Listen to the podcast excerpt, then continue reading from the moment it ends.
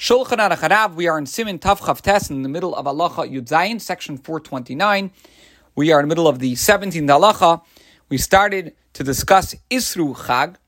We explained that it says that anyone who brings an Isser, a binding, to the Yom Tif by eating and drinking extra, more than one normally eats and drinks, and that's the day after Yom Tif, is considered by the Torah like somebody built a Mizbeach and brought a sacrifice on it based on the verse Isru Chag Ba'avoisim Atkanes Mizbeach, which, as the Gemara interprets, bind to the festival with avoisim, heavy and fat sacrificial animals until you bring them to the horns of the altar. Okay. Okay, now, excuse me.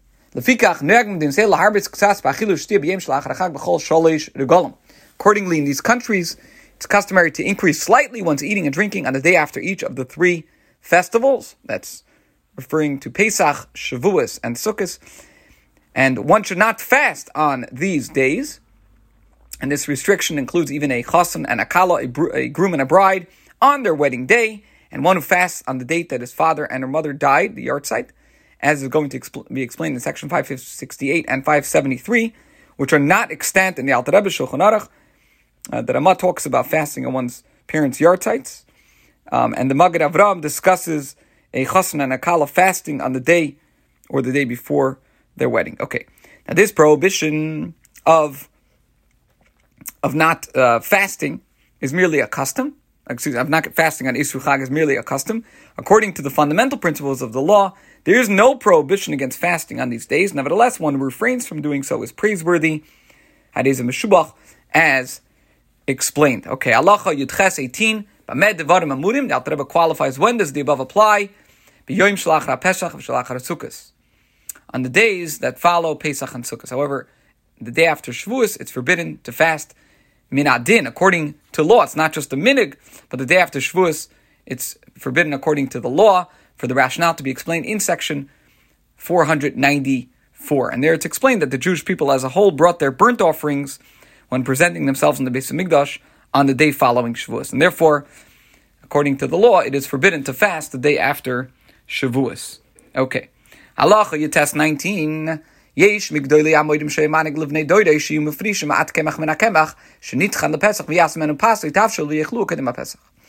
of the great halachic instructors, here the Alter Rebbe is actually referring to the Maharshal, Rabbi Shlomo Luria, whose observance of this practice is cited by the Shalah, so he would instruct the people of his generation to separate some of the flour that was ground to be used for matzahs on Pesach and bake bread or cook food from it and eat this food before Pesach.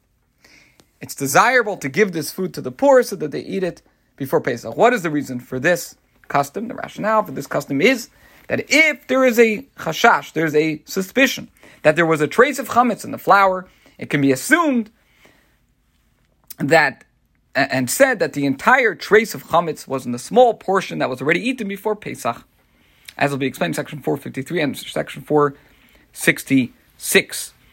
Um, in 453, it talks about what one should do if a kernel of grain that be, became chametz was mixed with other kernels of grain. If the owner is going to suffer a severe loss by discarding all the grain, now the Rebbe grants him the leniency of discarding one kernel from the mixture and keeping the remainder of the grain. In section 466, it, it describes a case where water fell on flour, and that flour became mixed with other flour, which had not come in contact with water. In a uh, shasatchak, a pressing situation, the Alter Rebbe allows the mixture of flour to be baked before Pesach, but suggests discarding a small amount for the reason that we just gave. Okay, continuing the Allah, Nevertheless, even though there is this custom, it's only a stringency because according to the fundamental principles of the law, Shemi Ikradin, we do not assume that any adversary occurred. Uh, uh, uh,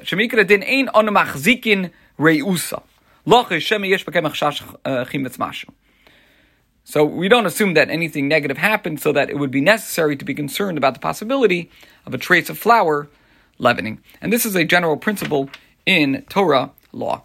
This concludes Halacha Yutes, the 19th Halacha, as well as the entire section 429. Today we can we explained more details about Isru Chag and what the custom for not fasting on Isru Chag except for the day after Shavuos when it is forbidden to fast minadin. And we also gave the explanation of the custom to separate some of the flour ground to be used for matzahs and to make bread out of it and the reason for this custom. This concludes today's shir again and the entire Simin Kaf um, Taf Chaf Tes.